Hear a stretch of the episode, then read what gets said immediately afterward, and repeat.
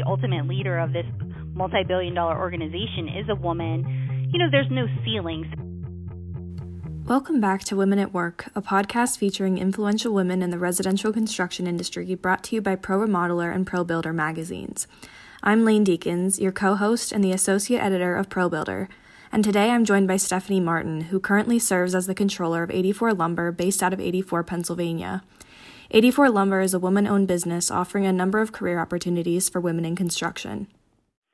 So I came to 84 Lumber in 2009. Um, I started here as the manager of financial reporting, and about a year or two after that was promoted to the role of controller. Um, prior to that, I worked at KPMG um, as a an audit manager. I have a CPA license in the state of Pennsylvania, um, and pretty much here I'm responsible for most of the accounting and finance function. You know, I report to Paul Lenz, our CFO, and you know work with him on providing all of the information to our our lenders, to the owners, to you know other interested parties, um, and just managing you know the day to day finance operations.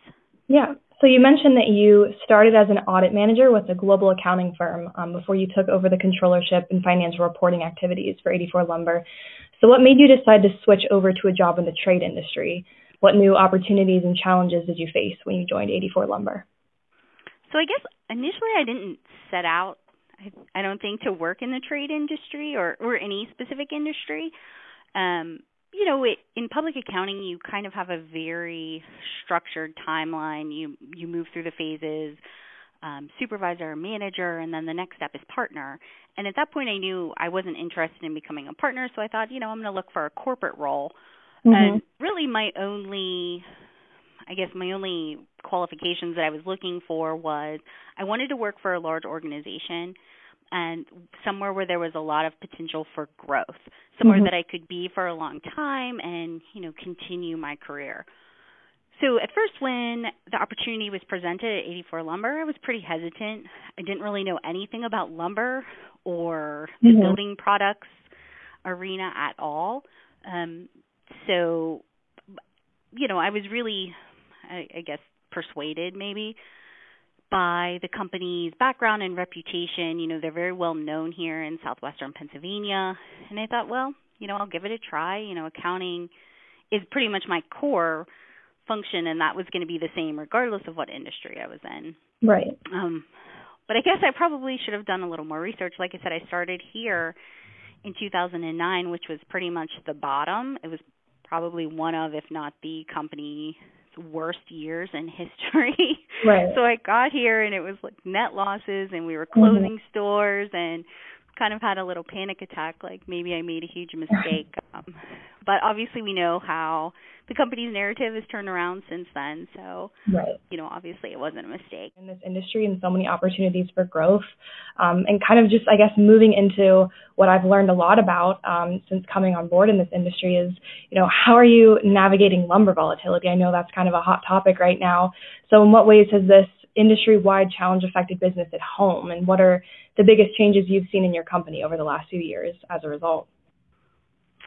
Um, I think you know, we as a company, and if you've ever heard, um, you know, Maggie, our our president, speak or refer to the the downturn in any way, she talks about how much she learned throughout all of that, mm-hmm. um, and some of the mistakes that the company made, you know, pr- like in 2005, 2006, kind of in the the build up, and then yeah. you know when the bottom fell out, um, it was. So I think it's now kind of we're still operating not in that same mindset, but I don't think we we're definitely still utilizing the tools and the policies that were put in place during the downturn. You know, we still mm-hmm. want to run want to run the business efficiently.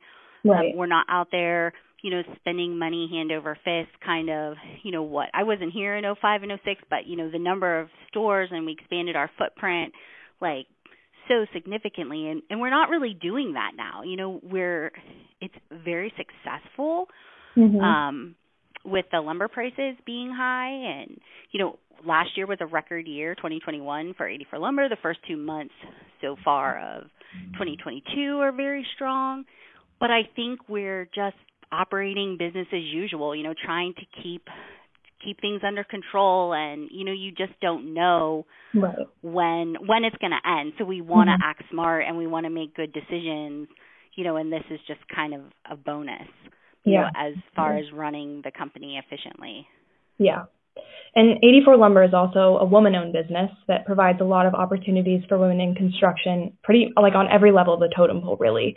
Um, so, how does a woman dominated work environment differ from the traditionally male oriented staff that we kind of see in the majority of construction companies? And what impact do you think your female led team um, hopes to have on the industry at large? I think, as far as working here at a, a woman owned business, and maybe maybe I'm kind of I'm just lucky because I don't it doesn't really impact my day to day, right? I feel like here at 84 um you know the hard work is rewarded regardless if you're a man or a woman and just mm-hmm. knowing that hey the ultimate leader of this multi-billion dollar organization is a woman you know there's no ceiling so it it doesn't factor into how I do my job, right? Mm-hmm. She's there as a role model and there are plenty of other department heads that are women and you know they've been taking a lot of initiatives to kind of foster this camaraderie and sharing of ideas and you know it is it is tough. You hear statistics out there not necessarily related to building products but you know a woman has to work twice as hard and and I don't necessarily know that I feel that way here at 84 maybe that's because of the you know the the tone at the top the the atmosphere that she's established is hey it doesn't matter. If you work hard here you'll be rewarded and and that's just kind of how we go about about the business. And you know i try as far as what impact i can have you know i have several women on my team who are starting their careers or you know are a few years behind me in kind of the progression and just being a role model. And there are ways you know to be successful here as a woman and you know still balancing all the other challenges that life presents yeah absolutely and i guess kind of going off of that you know, for you specifically as a female in a leadership role within a male dominated field, what advice do you have for women in similar positions who are kind of slowly but surely working their way up in their own respective careers? I would say just try to learn as much as you can from people, whether they're people above you, people below you. Um, you know, because maybe sometimes you are discounted a little bit. People think that you don't know as much or you have to prove it but over time, if you just keep working hard and absorbing all of that knowledge, you know, I think that that it pays off. Um, you know, and you kind of get the confidence. The more you know about the industry, the more you know about your job, you become more confident, and people, you know, respect you more and stop seeing it as like, oh, she's a woman, and and this male-dominated industry is just like, hey, she knows what she's doing. Right. Yeah. And I guess my final question, and it's sort of an overarching one, but what do you currently consider to be your greatest professional achievement, and what stepping stones got you to that point? So I thought about this one. I kind of have two. The first, you know, I'm very proud of passing the CPA exam early in my career and getting that license. You know, I think as an accountant, that's kind of the main door opener, you know, in in this career field. Um, the second thing is obviously my role here at 84. If you asked me 10 years ago if I thought I'd be responsible for the accounting and finance of a, a multi-billion dollar company, I, I don't think I would have I would have even dreamt that. Um, mm-hmm. You know, but it doesn't feel that way. I think I don't think about it that way because it really does feel like we're just a family business. Um, you know, not this huge organization. Thanks to Stephanie for joining me on today's podcast and to all of you for listening. Women at Work is now available on iTunes, Google Play, and anywhere else you get your audio. If you like what you hear, consider rating and reviewing the show. Our next episode will feature another female professional who's making waves in the industry. Until then, follow us on social media and keep the work up.